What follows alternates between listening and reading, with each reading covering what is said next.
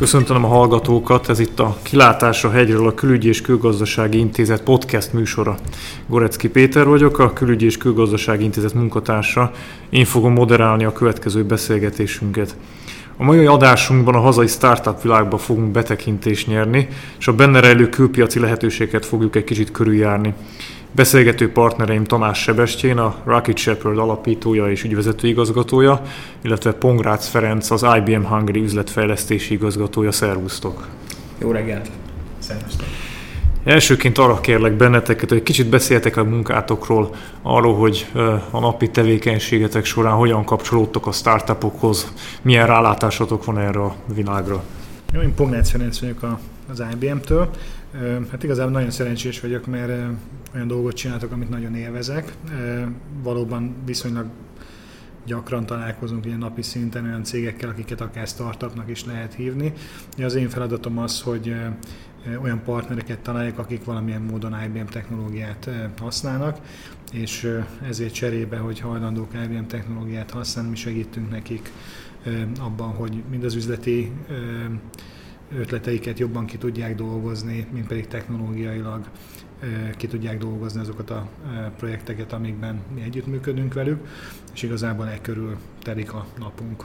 Sebbi vagyok, és én is a szenvedélyemet hasznosítom.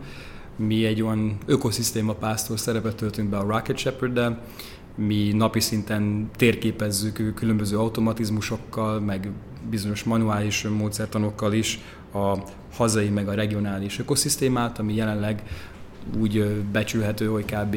800 hazai startup van, aminek kb. a 20%-a az az egészségügyi technológiai iparban vannak.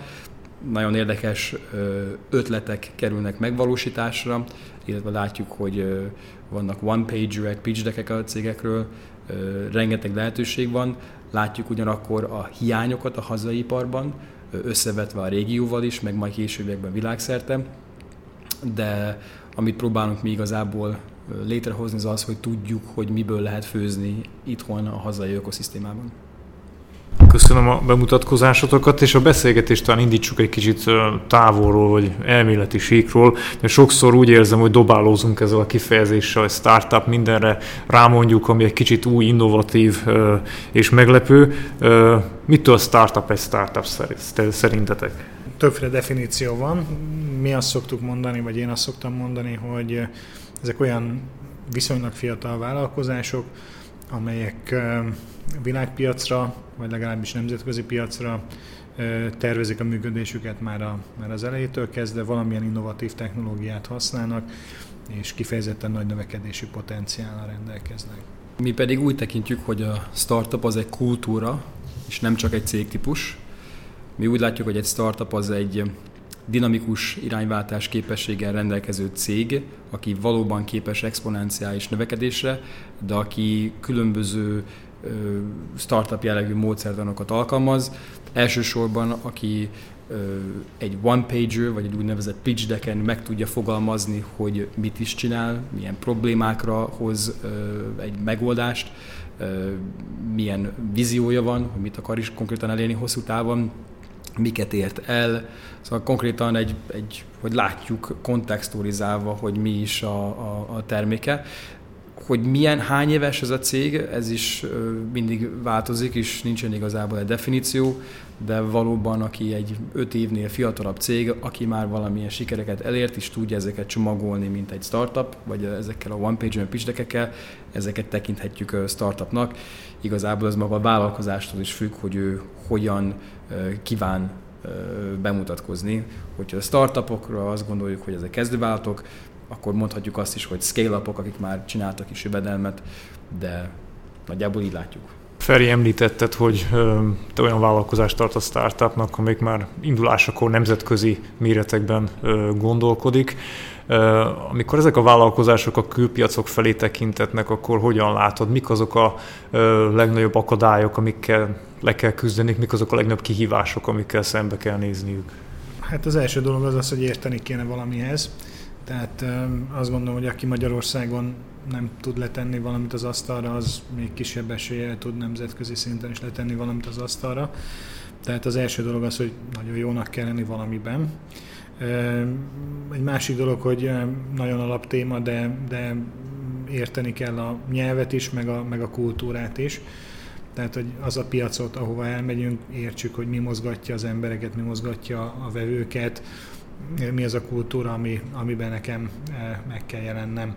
És hát igazából ugye gyakran beszélünk arról, hogy, hogy nyitott gazdaság, meg, meg, meg, meg globális kereskedelem, bár most kicsit azért ez árnyalódik manapság, de, de azért azt tudni kell, hogy, hogy az én tapasztalataim szerint legalábbis azért minden piac valamilyen módon zárt, ez lehet administratív módon is zárt, meg lehet kulturálisan is zárt, tehát meg, meg kell küzdeni azokkal a blokkokkal, amik, amik a külső szereplőket azért inkább kifele lögdösik.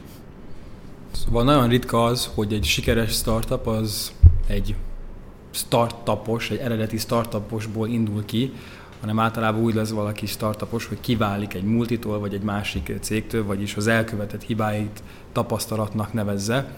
Ebben teljes mértékben egyetértünk. Nyilván a, a nyelvtudás is nagyon fontos, szóval, hogy mondjuk, hogy business in English, poetry in Hungarian, és nem csak az, hogy nyelvtudás, mert nem kell, csak nem kell félni beszélni.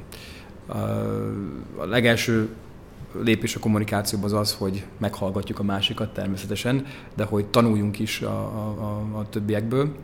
A legfontosabb a kihívás az az, hogy tudni, hogy milyen problémák vannak abban az iparágban, hogy nehogy feltételezzünk, ne legyenek feltételezések, szóval már úgy menjen ki egy piacra valaki, hogy konkrétan látja, hogy milyen fájós pontjai vannak az ő klienseinek. Szerintetek hogyan helyezhető el ez a, ez a vállalati szegmens, az egész startup világa mai magyar külgazdasági szempontrendszerbe. Tehát arra gondolok, hogy ugye amikor külgazdasági célokról beszélgetünk, hallunk, akkor általában export teljesítményről van szó, arról, hogy az ország mennyi nagy beruházást vonzott, röpködnek az eurómilliók, százmilliók export esetében a milliárdok.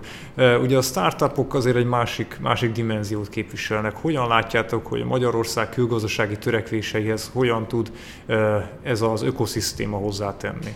Hát ugye beszéltünk célokról, tehát az egyik cél az az volt, hogy, hogy export. Nyilván, hogyha egy cég eleve a külpiacra vagy nemzetközi piacra szállja magát, akkor előbb-utóbb abból remélhetőleg export lesz, tehát ilyen szempont nyilván ezt a célt támogatja. A másik oldalról beszéltünk innovációról, tehát azt gondolom, hogy vannak olyan nemzetközi befektetések Magyarországon, ahol szempont az, hogy egyfajta innovatív közeg van el a, az országba, és azt gondolom, hogy egyébként egyre inkább ugye ilyeneket szeretnénk hozni, tehát ebből a szempontból ez, ez is egy pozitív dolog. Tehát a másik meg, hogy arról beszélgettünk, hogy ezek a cégek nagy növekedési potenciált hordoznak magukba, tehát lehet, hogy ma nem olyan jelentős a méretük, de egy-kettő lehet, amelyik később majd jelentős lesz.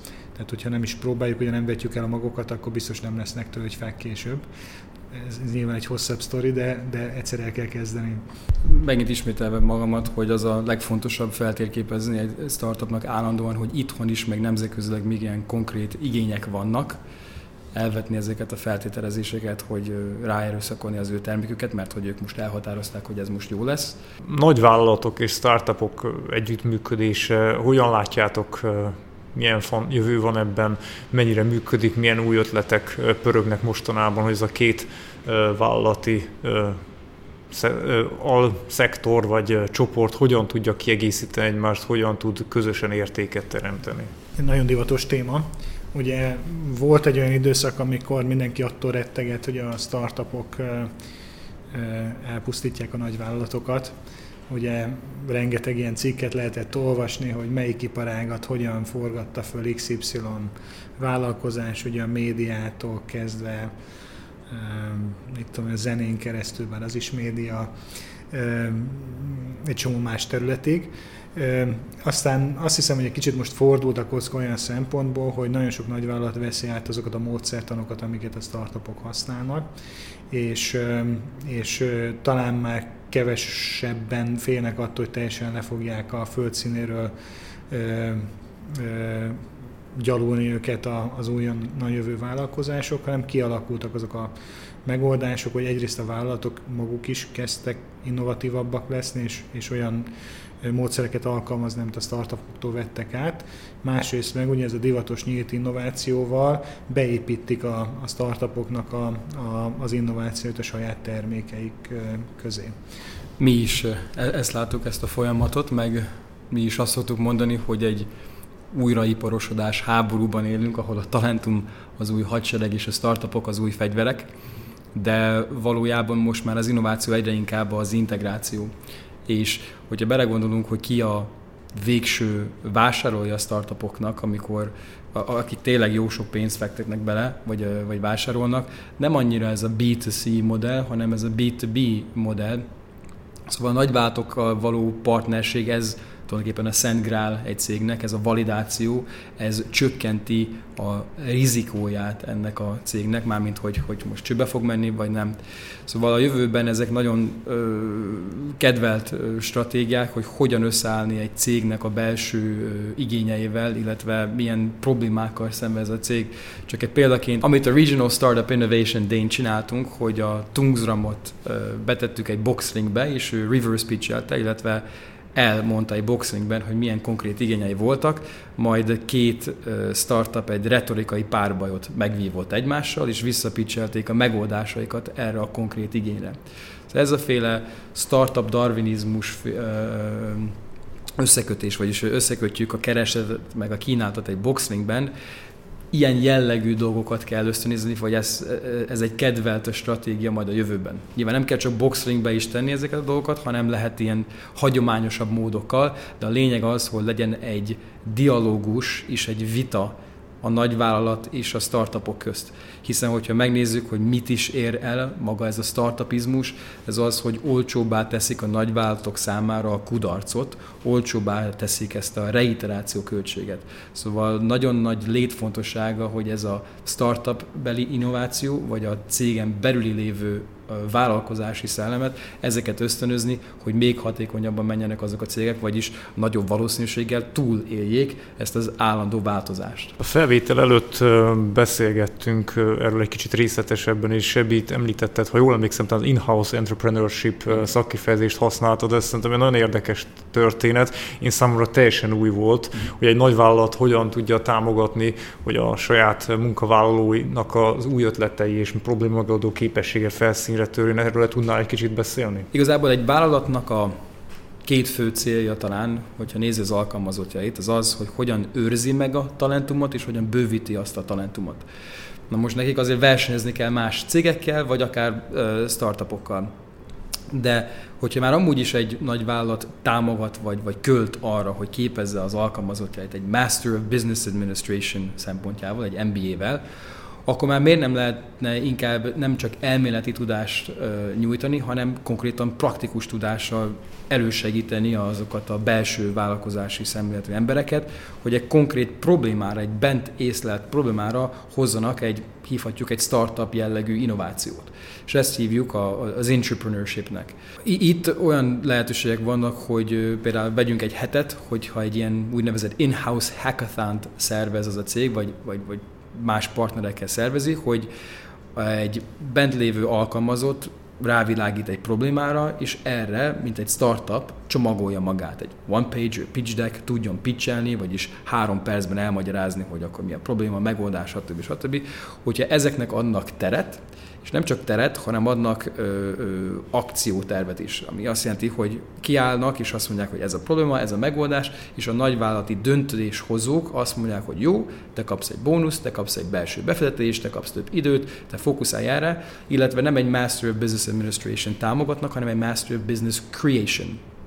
És így közösen már egy validált, egy nagyobb startup, egy scale-up irányába tudnak közösen épülni. Szóval így nem annyira egy versenytárs alakul egy nagyvállalat, hanem ez inkább egy ilyen apa, fia, anya, lánya féle kapcsolat, de ez így jóval jobban csökkenti a rizikót, hogy ez a cég csőbe fog menni, és még valójában hasznot is teremt, meg, meg, meg, meg hasznos adaléka is van. IBM-nél hadd mondjak erre konkrét példát. Nem olyan régen volt egy elég nagy kezdeményezés, ahol gyakorlatilag az volt a feladat, hogy bárki, aki a cégnél dolgozott, az IBM mesterséges intelligencia platformjának a segítségével hozzon létre valamilyen üzleti ötletet. És ez egy nagyon nagy szabású dolog volt, több ezer csapat indult, tehát ilyen több tízezres nagyságrendű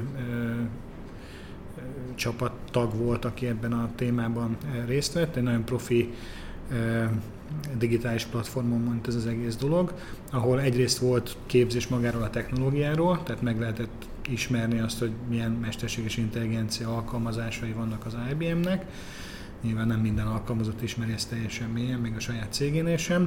Másrészt pedig kifejezetten startup módszertanokról, meg, meg, meg terméktervezési módszertanokról is voltak képzések, és nagyon profi eszközök is. Tehát gyakorlatilag a csapatokat megtanította a cég, hogy hogy kell ilyen dolgot csinálni, nagyon nagy tömegben, és utána pedig volt egy ilyen crowdsourcing eleme ennek a dolognak, vagy crowdfunding eleme, ahol ugye az volt a a, a megoldás, hogy minden csapat, ahogy itt a Sebi az előbb elmondta, készített egy egyperces videót a saját ötletéről, lehetett demót csinálni, mindenféle információkat, és kapott virtuális pénzt minden egyes résztvevő, amivel aztán szavazhattak egymás ötleteire, termékeire, és a legtöbb szavazatot kapók, illetve egy profi zsűri által kiválasztott csapatok pedig komoly pénzeket, tehát ilyen millió dolláros nagyságrendű pénzeket kaptak az ötletüknek a megvalósítására. Tehát nyilván egy ilyen sok ezres volumenből egész komoly ötletek tudtak születni. Tehát ez egy, egy példa, és ha szabad, akkor mondok még egy példát, amit én is csinálok itt Magyarországon, és szintén egy, egy globális kezdeményezés. Itt pedig ezt úgy hívják, hogy Developer Advocates, a program neve az IBM-ben. Ez arról szól, hogy külső fejlesztőknek, vagy startupoknak, technikai, vagy egyébként nem csak technikai, hanem, hanem mindenféle ilyen üzletfejlesztési tanácsokat, meg rendezvényeket csinálhat bárki, aki az IBM-ben dolgozik, de mindenféle képzések vannak, és önkéntes alapon gyakorlatilag az IBM dolgozói együtt tudnak dolgozni külső szereplőkkel, ami egyébként a cég különböző ilyen jutalmakkal honorál is. Tehát ez is egy, egy ilyen nagyon szerintem progresszív kezdeményezésen példa erre az úgynevezett intrapreneurship megközelítése.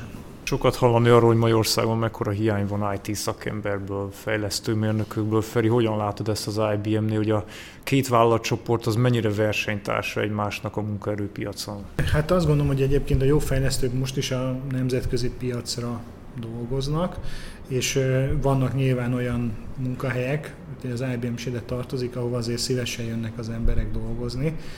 Tehát a Ustream megvásárlásával ugye létrejött Magyarországon egy komoly fejlesztő csapat, most úgy hívnak, hogy IBM Cloud Video. Nyilván komoly erőfeszítéseket tesz a cég, hogy ide jöjjenek emberek dolgozni, de annyira izgalmas a feladat egyébként azért világpiacra mesterséges intelligenciát alkalmazó, nagyon izgalmas dolgokat fejleszteni, azért azt gondolom, hogy elég szexi, tehát egyébként nagyon szép az iroda és az Andrási úton, ahol, ahol mindezt lehet csinálni, tehát azért, azért hogy mondjam, nem feltétlenül kell könyörögni az embereknek, hogy oda jöjjenek dolgozni, de természetesen van egy erős verseny, gyakorlatilag egy globális verseny a, a, a fejlesztőkért. Azt gondolom, hogy itt is különböző szegmensei vannak a, az informatikus világnak, tehát ott ugye az egyik csapat az, aki szoftvereket fejleszt, vannak, akik eh, rendszereket tartanak karban, tehát nagyon sokrétű ez a, ez a világ is, mindenkit egyébként keresnek, és hát ott is nagyon sokféle munka van, meg sokféle kihívás van. Van, aki ki akarja magát próbálni, és vállalkozni akar, van, aki tapasztalatokat akar szerezni egy nagyobb cégnél, van, akinek a biztonság fontosabb, tehát igazából elég, elég eh, szegmentált ez a, ez a terület, de azt lehet mondani, hogy, hogy kétszer ennyi informatikai szakember is biztos találna Magyarországon is magának állást. Mi is hallottuk ezeket a számokat, hogy 20 ezer vagy 22 ezer hiányzó informatikus van. Nagyon sok szoftverház, vagyis mi úgy szoktuk hívni, kódoló zsoldos van azért a piacon, most pozitív értelemben teljes mértékben, sokszor külföldről, Bulgáriából, Ukrajnából is importálnak, vagyis hát nem is kell importálni, hanem remote módon vannak fejlesztési lehetőségek. Amikor fejlesztenek főképpen a frontenden vagy a vizuális részeken, akkor ezeket ki tudják szervezni máshova. Nagyon fontos nyilván a csapat, és talán a startupoknál, mivel nincsen annyira stabilan a finanszírozási részek, sokszor a fejlesztőknek is azért több lábon kell állni, ami sokszor arra a robására megy, hogy nem tudnak annyira hatékonyan koncentrálni. Nyilván, hogyha lennének többen, akkor ez lehet, hogy valamilyen szinten javítana, de, de igazából ez inkább hogyan lehet igazából oda vonzani a cégekhez az, az embereket, hogy mennyire innovatív, mennyire jó feedbacket kapnak a piactól, vagy a nagyváltoktól, mennyire látják a rizikót, hogy ebből most lesz valami, vagy nem és hogy mennyire érzik magukat jól a bőrükbe azzal a csapattal. De ez a kódoló zsódosság talán ebben a startup ökoszisztémában ők keresik a legtöbb pénzt, mert ők kapják fixen azt a pénzt. A többiek a szenvedélyüket azt inkább magasabbra emelik, mint maga a pénzügyi, a pénzügyi éjséget. De olyan nagy hiányt jelenleg nem látunk a startupok között, szóval mindenki, akinek van egy kérdése, vagy egy megoldandó feladata, azt megtalálják a, megfelelő szakembereket rá jelenleg látókörünkben. Kanyarodjunk vissza egy kicsit a külgazdasági témához. Hogyan látjátok, hogy a magyar külgazdasági atasé hálózat hogyan tudja segíteni a magyar startupokat, hogy meg tudjanak jelenni külpiacokon? Hát a, szóval Magyarországnak van egy külgazdasági atasé rendszere, meg egy technológiai atasé rendszere, akik dolgoznak együtt az állammal, nagyon hasznos munkát végeznek el. Talán úgy lehetne hasznosabban elvégezni azt a munkát, hogy több problémát vagy piaci kihívást, konkrét piaci projekteket vázolnak fel, nem annyira valami mondom cégeknek közvetlenül segíteni, hanem állandóan konkrét problémákat felvázolni, és akkor ezek köré segíteni, rendezvényeket szervezni, segíteni cégre szabott módon kivinni azokat a startupokat vagy innovatív vállalatokat. Szóval inkább a feltérképezéssel foglalkozni, az lenne érdekes. Meg hát a másik az az, hogy amiket ők elvégeznek munkát, az valamilyen szinten tudassák a hazai ökoszisztémával. Szóval nem csak egy ilyen állami szerepkör vagy információ adatbázisba bekerül, hanem ez ilyen publikus ezeknek az eseményei. Két gondolatot tennék ehhez hozzá. Az egyik az, hogy ezen a téren is verseny folyik. Tehát nem csak Magyarország csinálja ezt, hanem nagyon sok ország. Tehát nem elég csinálni, tehát az, az, hogy vannak eredmények, meg csináljuk, az jó, de igazából jobban kell csinálni, mint mások, mert ellenkező esetben versenyhátrányba kerülünk.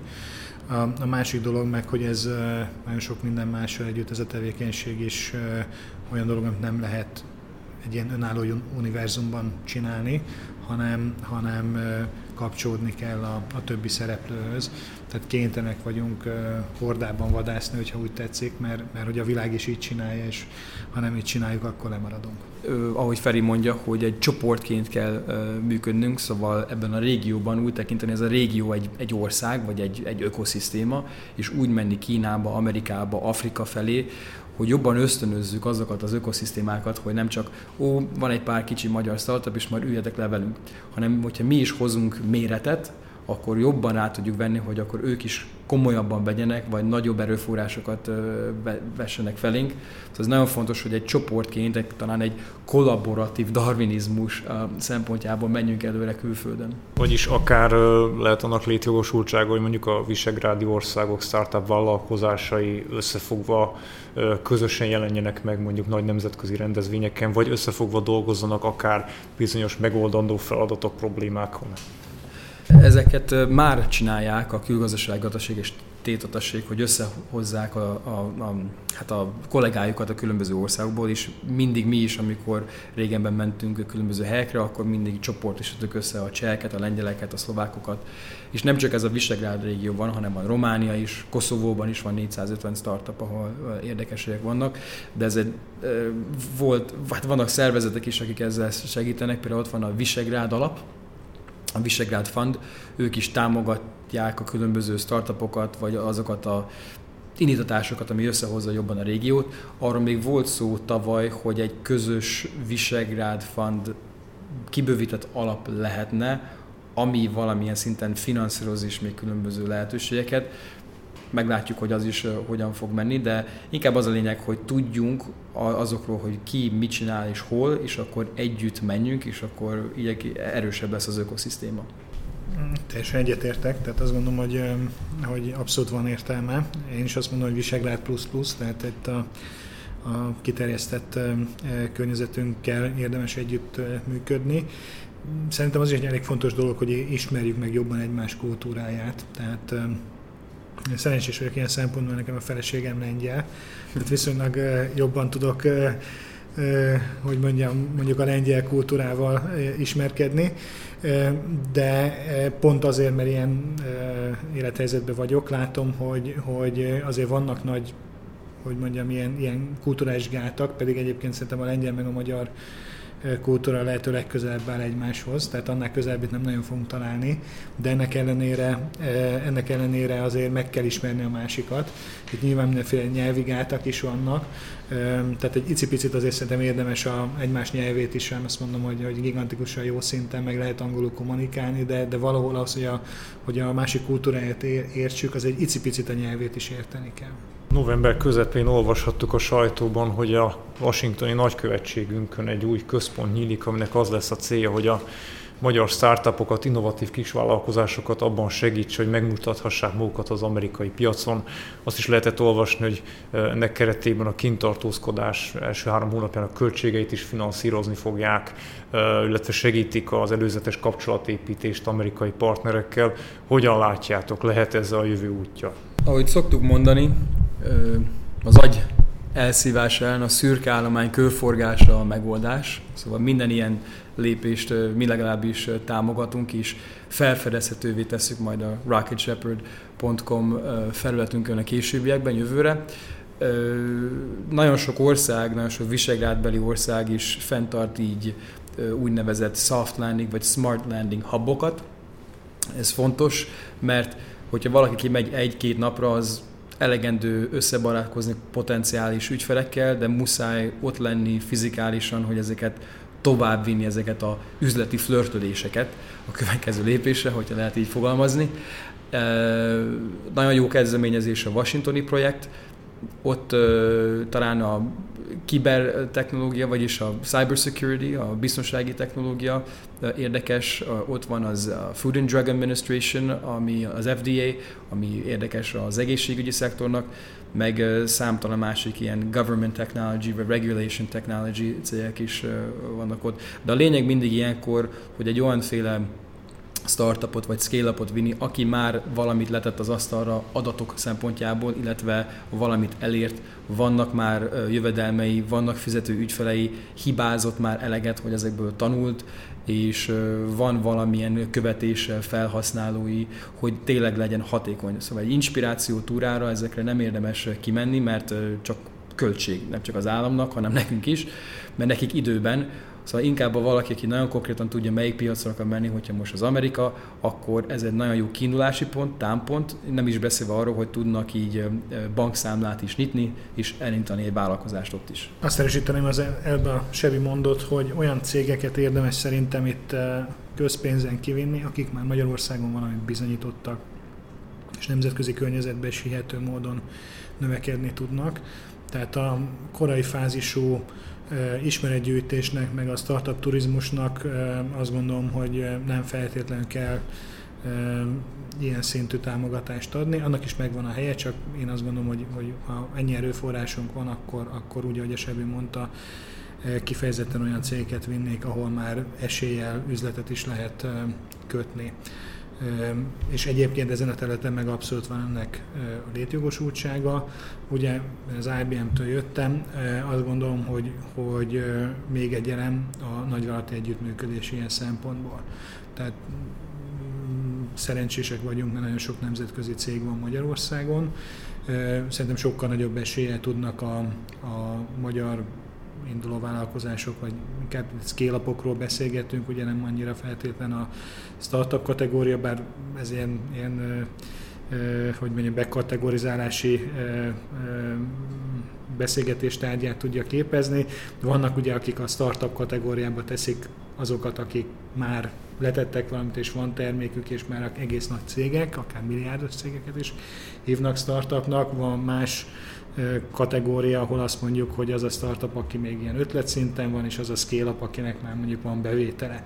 Most ebből a második megközelítésből mondom, hogy szerintem olyan cégeket érdemes vinni, akiknek van bevételük, van termékük, bizonyítottak már hazai piacon, és nagyon jó, hogy egyébként van már olyan amerikai partnerük is, aki támogatja őket, mert sokkal nagyobb eséllyel fognak sikeresek lenni, hogyha valaki a hitelességet megtámogatja, és ez lehet a körügy, de azt gondolom, hogy legalább ekkora hitelességet tud adni egy ott elismert vállalati partner. Utolsó kérdésként arra lennék kíváncsi, mi a véleményetek arról, hogy mennyire reális célkitűzés az, hogy Magyarország, Közép-Európa, Közép- és Kelet-Európa innovációs központjává váljon? Én szerintem teljesen reális. A legfontosabb az, hogy hogyan elemzzük azt, hogy ki egy vezető, ki van egy vezető pozícióban, mert jó sok tényező van, amin keresztül össze lehet hasonlítani a különböző szereplőket. Most mi egy jó ökoszisztéma az, hogy nagyon sok exit van, vagy nagyon sok tőkeemelés volt, ahol nem volt exit, mennyi a csődeljárás, hány cég létezik, miután inkubálták őket. Szóval nagyon sok tényező van, de a legelső az ebben a régióban, amit alapvetően kell stabilizálnunk, az az, hogy lássuk az aratokat. Hiteles módon lássuk az aratokat, hogy mi volt, és mi történik jelenleg, hogy tudjuk, hogy miből lehet főzni. Szóval ö, valamit kell tudni mérni, hogy tudjuk menedzselni. Jelenleg nem látjuk át teljes mértékben, hogy ki hogyan áll. Nincsen kontextualizálva az ökoszisztéma, szóval még akkor is, hogy valamit csinálunk, nem tudjuk mihez összehasonlítani, hogy most az jól ment, vagy rosszul ment. Ez ugyanúgy van a startupokkal, hogy tudjuk, hogy ki egy jó startup, meg egy rossz startup, de nem tudjuk, hogy mennyire jó és mennyire rossz. Az összes többi startupnak az összevetése ez ezért nagyon fontos, hogy akkor lássuk, hogy mi, a, mi az irány, és hogy milyen problémákat követtünk el, hogy ezekből tudjunk tanulni. De teljes mértékben látható, hogy nagyon jó ötletek vannak, nagyon jó kivitelezések vannak, látjuk, hogy hol buknak el a cégek abból szempontból, hogy globálisá válni, milyen hátrányok vannak. Ezeket nagyjából a startupoknak is azért meg kell mutatni, hogy ők is tanulják a többi embereknek a kudarcaiból, és hogy ezeket tisztelni is ezeket a kudarcokat de teljes mértékben látható, van itt elegendő külföldi vállalkozás, akiken lehet tesztelni, vagy akik valamilyen szinten egy ugródeszkaként is tudnak segíteni, de hát a szélvédő piszkosabb, mint a visszapillantó tükör. Tehát jól emlékszem, hogy az volt a kérdés, hogy mennyire lehetünk vezető város vagy, vagy ökoszisztéma a régióban. Hát, ha jól definiáljuk a régiót, akkor természetesen tudunk azok lenni. De itt vissza félretéve a, a, a viccet, tehát hogy amikor közép-kelet-európai régióról beszélünk, akkor, akkor mindenképpen azt lehet mondani, hogy mondjuk Budapest, meg ez a, ez a régió az az elsők között van. Azt is látni kell azért, hogy ez világviszonylatban mondjuk ilyen harmadik liga, tehát a, a, vannak különböző felmérések, különböző rangsorok, ezeket lehet vitatni egyébként, hogy milyen módszertanak, ugye a Sebb is erről beszélt. Vannak, akik kifejezetten mondjuk a kapitalizációt nézik, ami lehet, hogy egy kicsit torzít mondjuk az amerikai cégek felé, tehát sokféleképpen lehet ezt mérni, de azért mindenféle ilyen, ilyen kevert mutatók, meg ugye sokat megnézünk, azért nagyjából azt lehet látni, hogy, hogy Európában van egy ilyen első liga, ami nagyjából ez a, ez a London, skandináv országok, Párizs, Berlin is sok szempontból hogy az elsők között van, mondjuk ez az első liga, és akkor utána hosszú csend után mondjuk mm, ilyen város szinten, mondjuk attól függ, melyik indexet nézzük, de mondjuk ilyen 20. hely környékén mondjuk ott van Budapest, ami egy éllovas ebben a régióban. Tehát igen, ebben a régióban azt lehet mondani, hogy az elsők között vagyunk. Itt is azért nem gondolom, hogy mondjuk Varsó vagy Prága nagyon ellenem tőlünk maradva. Moszkva meg szerintem előttünk van nem tudom, hogy ugye most a régióba tesszük-e Moszkvát, vagy nem, de minden esetre ez a, mondjuk, hogy ez a Visegrád plusz környékén mondjuk az Európai Uniós meg az oda tartó országoknak ebbe a, ebbe a gombócából mi vagyunk, ott, ott azt gondolom, hogy rá is egy, egy vezető szeretnek a kitűzése, meg talán nem is vagyunk ettől messze, vagy, vagy sok szempontból ott is vagyunk.